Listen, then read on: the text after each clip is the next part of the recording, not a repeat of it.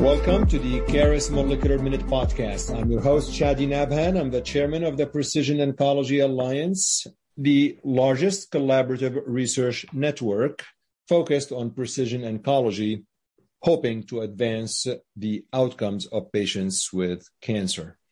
I appreciate your support and tuning in, and this is going to be a treat to all of you especially if you are in clinical practice, because I have Dr. Ben Weinberg from Georgetown and MedStar to help us dissect the data that were presented at the ASCO GI annual meeting.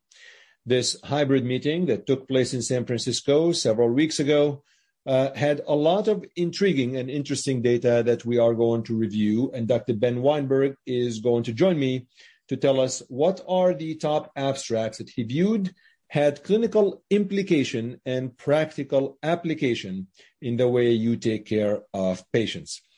Before I air the episode that I taped with Dr. Ben Weinberg, please don't forget to subscribe to the show, rate the show, refer a friend or a colleague to the show, and write a brief review. And without further ado, Dr. Ben Weinberg on the Caris Molecular Minute podcast.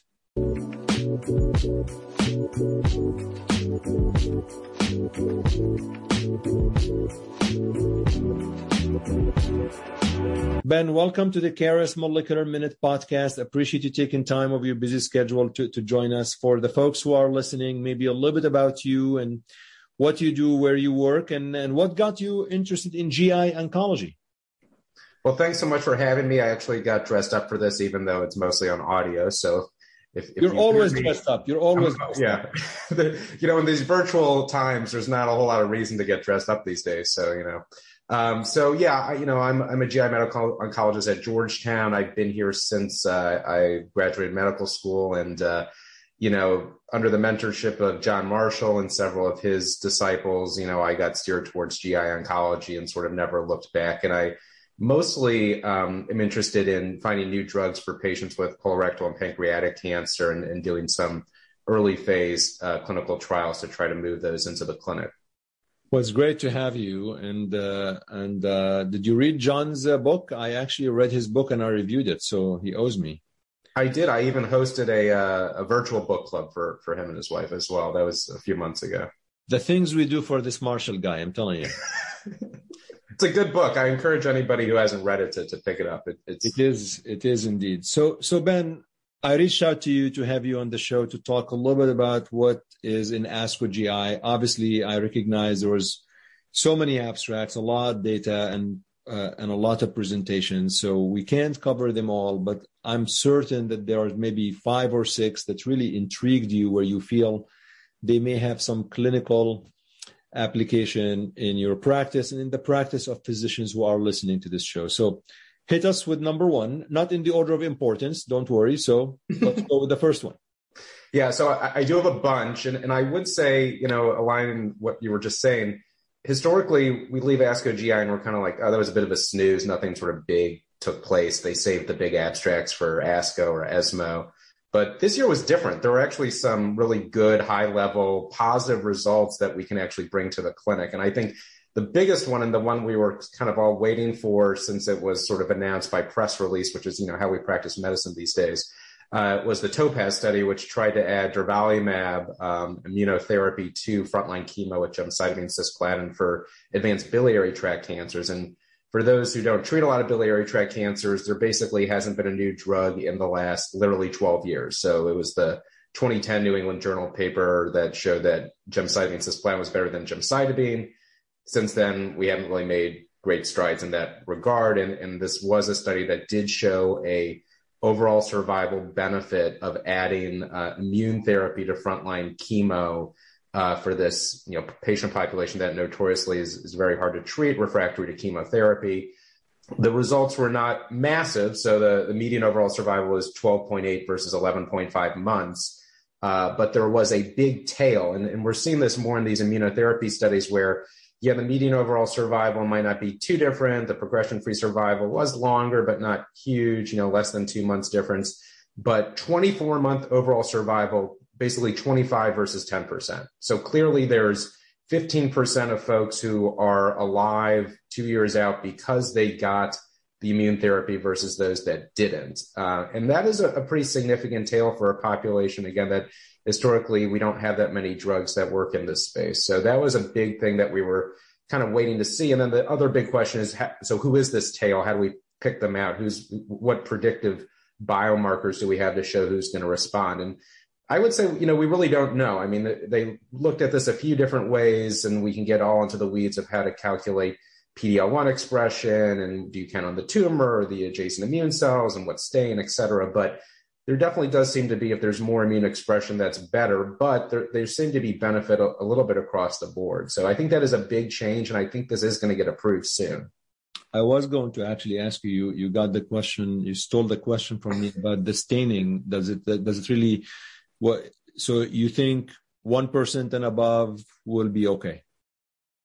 Well, I, I, think in reality it'll probably wind up getting approved for all comers. Um, I'm, you know, have I'm sort of in the minority on this, and you know, there's this was actually debated at ASCO GI in the upper GI space with nivolumab. Do we need PD-L1 expression, or do we even need to know the PD-L1 expression before we give someone with frontline upper GI adenocarcinoma immune therapy in addition to chemotherapy?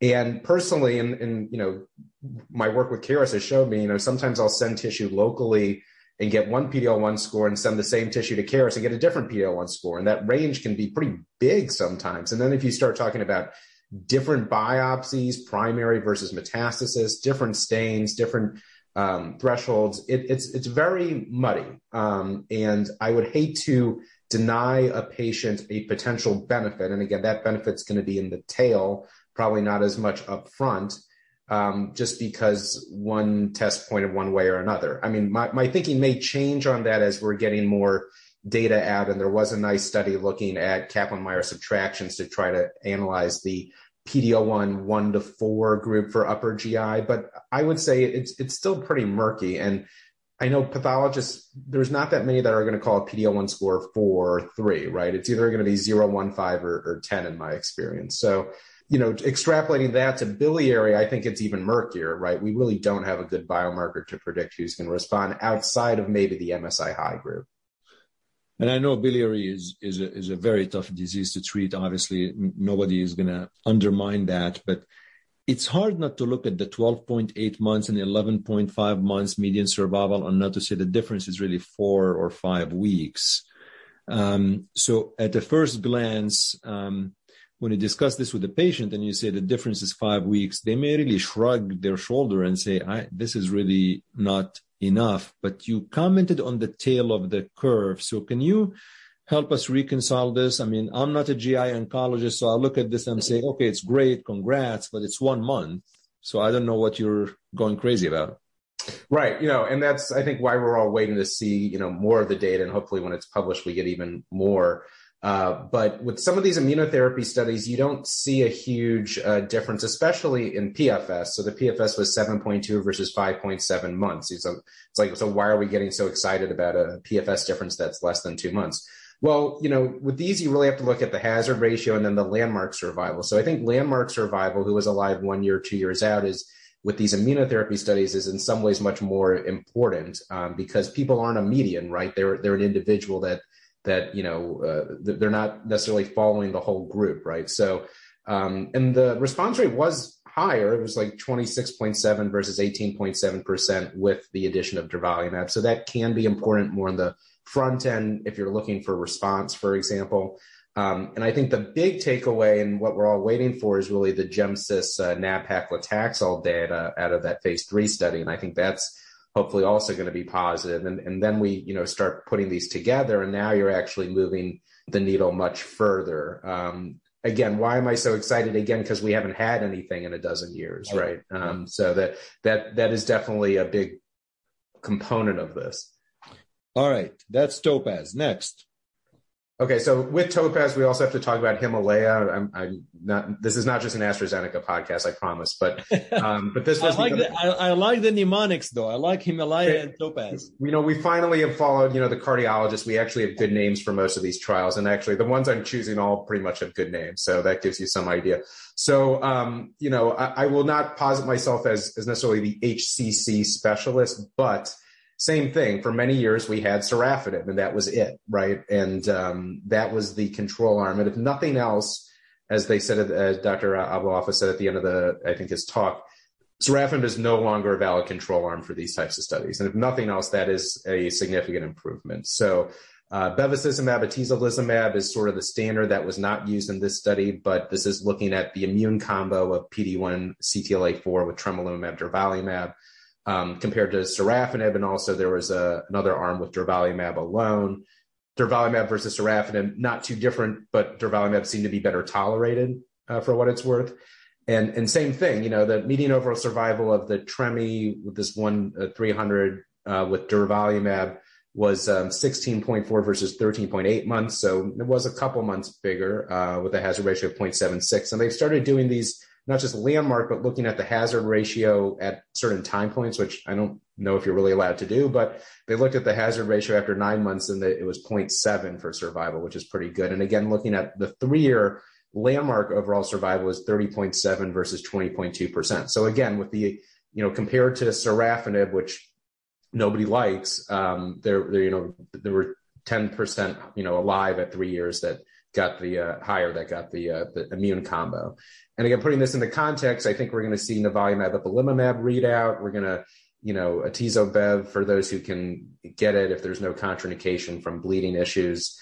I think it would still be the standard, but this is another good option to have out there for these patients. So you could do Bev Atezo, Tremelimumab, and Durva, and then you saying there's also a Nivo Ipi that is uh, has not read yet. Yeah, that's coming down the the, the pipe. Um, so again, for, for a, a, group that historically had one option, you know, over the last several years, there's been this panoply of new drugs, which is really a boon for the folks who treat um, hepatocellular cancer because it, it, again, it was very hard to treat for the longest time. So, and again, you know, now there's different options for different subsets of patients, those who have contraindications to VEGF inhibition, um, you know, um, who have varices and things like that. So that there's more options available. And, and this also showed, you know, durvalumab even by itself has activity. So, um, it, you know, that, that is another potential option for folks. So it'll be interesting to see what happens on the regulatory side with, with that, uh, with those types of drugs. That's great. And this is just uh, from my earlier days in academia. I, re- I recall that uh, liver-directed therapy sometimes would be given to patients with even metastatic hepatocellular carcinoma. I presume these were patients that were not eligible for liver-directed therapy. Right. So these were all folks with advanced disease, um, that, and there were some other studies that I, I won't get into that were looking at um, doing similar accommodations with um, Y90 liver-directed therapy and things like that. So th- there's a lot that that's cooking on that front, which is good. Ben, I don't know if you can beat this. You've got Topaz and Himalaya. I don't know what other name you're going to come up with. Let's see. I got a couple. So um, uh, there's there's a couple good ones to choose from. Okay, so one uh, respect. Okay, which is good. That this is a Japanese study, JCOG one zero one eight, which doesn't have the same kind of ring to it. But uh, this was a study everybody was kind of excited about because um, you know, as GI oncologists, we hate giving oxaliplatin. You know, it's a standard drug. It has activity, but it's you know, it causes a lot of side effects and invariably the benefit it offers is the minority of whatever overall benefit you're giving patients. So, so the Japanese group um, was basically treating folks with um, uh, previously untreated metastatic colorectal cancer with fluoropyrimidine and bevacizumab, and then they randomized folks to receive oxaliplatin or no oxaliplatin. And you had to be at least age 70 with an ECOG performance status of two or 75 or above with an ECOG performance status of zero to two. And they basically showed there was really no difference between whether folks got ox or not. Ox was definitely more toxic, caused over half of folks to have grade two or higher neuropathy um, with no overall survival benefit. And actually, the median overall survival was higher for those who did not get oxaliplatin. I would to, to, play devil's advocate because I do sometimes give this group oxaliplatin for various reasons. Um, there was a higher response rate in the oxaliplatin group. It was almost 50% compared to just under 30%. And the PFS was about the same. So while I agree kind of with sort of the global take that all comers, there's no benefit from oxaliplatin, we should be giving these people single agent fluoropyrimidine with bevacizumab. I would say for select folks, especially the fitter um, elderly folks, because again, age is just a number, but performance status is performance status. if someone's symptomatic from their tumor and they need a response, I would still consider giving those folks oxaliplatin. And, and I tend to give it not for very long periods of time and pull it off, you know, at the earliest signs of any potential neuropathy. So I think I actually got a little bit of everything out of that, the results of that study. But I think the global takeaway is for, for all comers, there really doesn't seem to be much oxaliplatin benefit as you get into these age groups, which, which we've known pretty much for some time. So Ben, uh, I, I, may be asking uh, some silly questions or stupid questions, but that's okay. My listeners know I'm allowed to do that because I'm the host. um, so just to understand, so these are metastatic CRC, mm-hmm. And what what the abstract proposed is that if you're over, if you're older, you can just get by with fluoropyrimidine and bevacizumab, and you don't need oxali. Correct. I guess my question is, and you said, you know, for somebody who has a lot of tumor burden, you probably will still do a little bit of oxali and then and then push back. So so this is without looking at additional aspects of the two questions. Did they look at additional aspects of the tumor on the molecular level just to understand if there's any heterogeneity, you know, whatever, like uh, the KRASs, whatever other things that you guys look at? And number two, this study was mainly in Japan. Mm-hmm. Is there any reason to think that there's some elements in the Japanese patient population that may be different than the US patient population that may not be really scalable to non Japanese patients?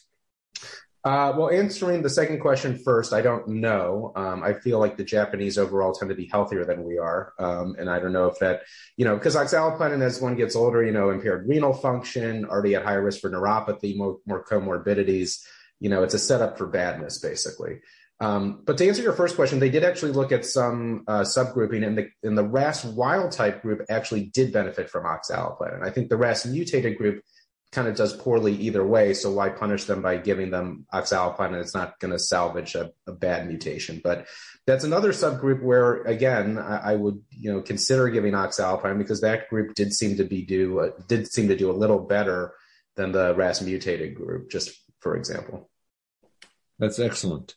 All right, we've got Topaz, Himalaya, Respect. Number four.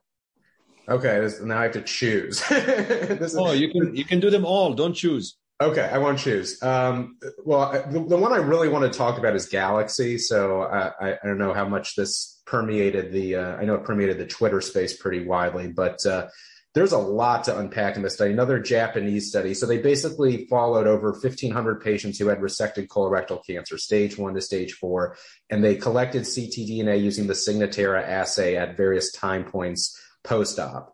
And uh, they followed them, you know, in some almost a year now. So some of this is still early data, mostly looking at disease-free survival within the first year. But the results are, are really striking. So I'm just going to kind of rattle them off here. So all stages um, of the almost thousand patients they had results for, about 188 were ctDNA positive at the four week post op time point, which was their big time point to see whether someone had post op ctDNA. So they think there's minimal residual disease there. This is a tumor informed assay. So they did gene sequencing on the tumor, they draw their blood, it's a personalized blood test. ctDNA positive that there's some tumor that's shedding DNA somewhere. Whereas 852 were ctDNA negative if you took all stages, the 12 month disease free survival, if you were ctDNA negative at four weeks post op, was almost 93%.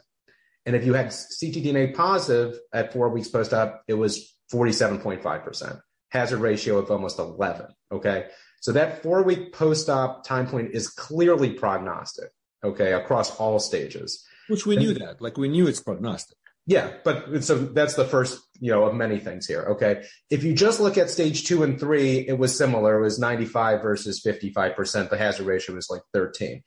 Now, the other cool thing they looked at in a subset of folks was what they call um, the dynamic. So if you looked at the data where they had a ctDNA at four weeks post op and 12 weeks post op, and looking at their six month disease free survival, they don't quite have 12 months yet. If you were negative at both time points, your disease free survival was 98% at six months. Okay, pretty good. If you went from negative to positive, that's bad. So that was only about 30 some patients, but their six month disease free survival was only about 63%. If you went from positive to negative, if you got clearance of your ctDNA, it was 100%, okay, six month disease free survival. And if you were positive, positive, very bad. So your, your disease-free survival was 58%. And again, this was a median follow-up of about 11 months, showing that if you can clear ctDNA, it will definitely improve at least your six-month disease-free survival. Again, we don't have longer follow-up, we don't have overall survival data, um, but that was very um, that was the second point. The third point, uh, third and fourth points are what does chemo do to this? So they saw that if you um, gave adjuvant chemotherapy in the, the ctDNA positive groups, um, there was benefit uh, across um, all, you know, stage high risk stage two, stage three, stage four. And I think the biggest point, which is what I'm always looking to see, because I believe we're probably over treating the vast majority of these folks, especially stage two, is that the 12 month disease free survival for high risk stage two can- uh, patients with resected colorectal cancer and stage three, if you were ctDNA negative, okay, at that four week post op, 12 month d- disease free survival. With chemo, 96%. Without chemo, 94%. Okay. There was no difference in whether you had disease recurrence in the first year if you were ctDNA negative. And again, this is, you know, over 500 patients and they weren't randomized, right? So we don't know if the people who didn't get chemo were sicker or had other reasons why they didn't, weren't offered or received adjuvant chemotherapy. So it's not, a, not randomized, right?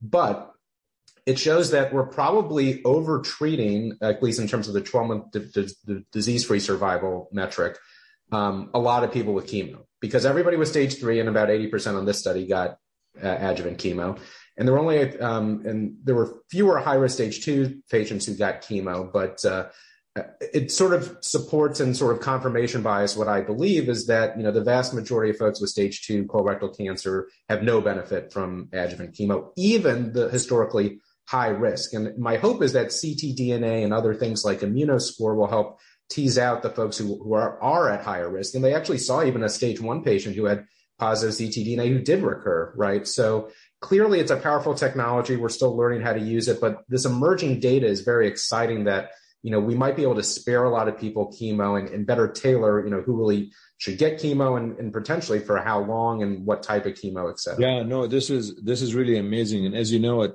Caris, we're working on the liquid biopsy, which would really be uh, available hopefully in 2022, which uh, which really uh, this is very intriguing. Can I ask a quick question about this? For the ones that were positive that became negative, the ones with the 100% disease-free survival, what type of chemo did they get? Do you know? Like, were they all homogeneous, or do you? I know it's like now we're now we're splitting hairs because it's very small sample, but I presume they all got chemo, right? They all were positive. They all got chemo. They became negative and they had a hundred percent disease-free survival. It's not like they were positive. They spontaneously became negative because the, no, right?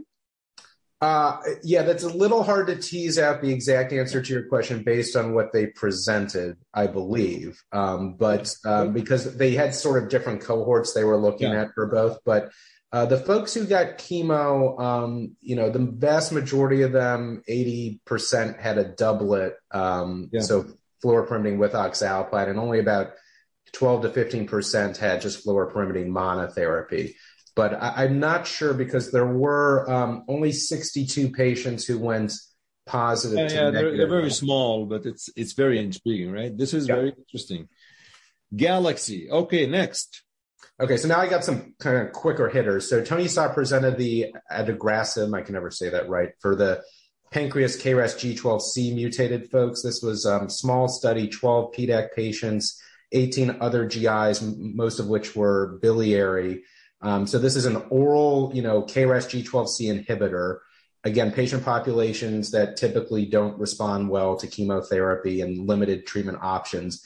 But you know, here they're seeing response rates again, small cohorts in like 50%, both for pancreas and biliary, with du- durations of response on median around seven months. So very impressive um, for a pill again in a treatment you know and you know we don't really see these types of response rates or durations of responses even with chemotherapy. So that, that was exciting. And for some reason it doesn't seem to work as well in colorectal cancer at least as monotherapy. It seems to work better in lung cancer. So i honestly was surprised because i'm like okay this, these drugs work in lung. They don't seem to work as well in colon at least by themselves. There, there's no chance they're really going to work in pancreas right? That's so much harder. But this actually kind of belies that and, and shows that it actually can can have an effect. So that that was pretty impressive. And obviously, we need to see more data, but uh, very that's KRYSTAL. That's the KRYSTAL one, right? I believe so. Yeah. Yeah. I- Okay. Yeah, I'm missing. Yeah, I don't have all my acronyms. Well, you know, you've got, I mean, between Ta- Topaz, Himalaya, Respect, and Galaxy. That's okay. That's a good, that's a great one. Okay. What else? Another one is Tribeca, you know, if you like Tribeca New York. So Tribeca uh, uses this drug called eryaspase, which is basically an asparaginase that's encapsulated inside a red blood cell molecule, or red blood cell, I should say. And um, it's a way of delivering you know, the eryaspase more effectively to the tumor and not causing as much of the systemic uh, side effects. And um, I'm very interested in, in this drug. My colleague Marcus Noel at Georgetown has a trial, a phase one trial of using FOLFIRINOX with, with eryaspase for frontline metastatic um, or locally advanced pancreatic ductal adenocarcinoma. This was the phase three second line trial. I like how this trial is designed. Patients got chemo depending on what they got in the frontline setting. So those who had GEM in the frontline setting got um, 5FU or irinotecan or an Alieri kind of regimen. Um, those who got you know, 5FU in the frontline setting got gemcitabine, nab-paclitaxel, and then they were randomized to receive eryaspase or not.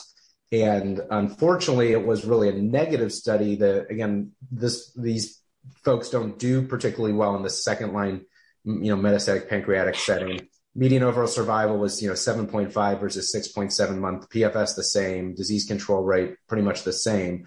But if you looked at the subgroup that got irinotecan, so these are folks who got gemcitabine, you know, based treatment frontline and now are getting sort of second line irinotecan based treatment, there was a, slightly bigger uh, divide, eight versus 5.7 months, with a hazard ratio of 0.81, although the progression free survival was also very similar. So putting all together, unfortunately, negative study. I know that the, Erytech, I'm not sure how you say it, it's a French company. Their stock really took a nosedive after these data were press released a few months ago. You know, we're still optimistic because we're giving the drug with 5FU and irinotecan. And if there's one group that's going to benefit, it's that group, right? So ours is a phase one, but, uh, you know, and that was also presented in poster at this meeting. But, uh, um, it, it's sort of interesting data that I think we, I don't, I don't think we've still seen the end of that drug, hopefully. Anything else, Ben? Yeah. So um, there's a lot of excitement around um, uh, PD1 for the MSI high locally advanced rectal cancer patients. Uh, the Memorial Sloan Kettering group presented a very interesting study where they've treated 11 patients so far with six months of dostarlimab, and all 11 had a clinical complete response. They didn't get chemoradiation, they didn't get surgery. They're just being monitored, which is very exciting. I'm a little, you know, I'm always trying to poke holes in these that they've, they say they've enrolled 16 patients. So it's unclear what happened to the other five patients so far. I think we're still, some probably haven't even started treatment yet, but very promising and shows that this subgroup, you know, these locally advanced MSI high rectal cancer patients, we know they don't benefit from uh, neoadjuvant chemotherapy. They, they seem to benefit from chemoradiation, but they, this shows they may not even need that. You know, it's a hard group to study because it's rarer, but you know, that's very impressive data. The last uh, plug I'll make is for the um, Beacon plus Nivo. So this is uh, the BRAF V600E mutated metastatic colorectal cancer second line. The current standard out of the Beacon study is encorafenib cetuximab. Here they also added nivolumab. 50% response rate, much higher than seen with just uh, encorafenib cetuximab, and a median overall survival of 15 months. Very impressive interested to see how this is going to play out in bigger studies. Um, there's going to be a study of chemo plus um, Beacon regimen in the frontline setting versus Beacon versus chemo. So there's a lot that's going on in the BRAF space, even though it's only about you know 10% of folks with metastatic colorectal cancer. But very exciting data that adding IO actually plays an impact in this group because again, this is a patient population, especially pre-Beacon, that really does not respond well to chemotherapy this is really wonderful wonderful recap and i really appreciate that. This is this is going to be great. I'm pretty sure many of our listeners appreciate your thoughtful commentary on practical updates for asco gi really thank you so much for doing this. Thanks. It was my pleasure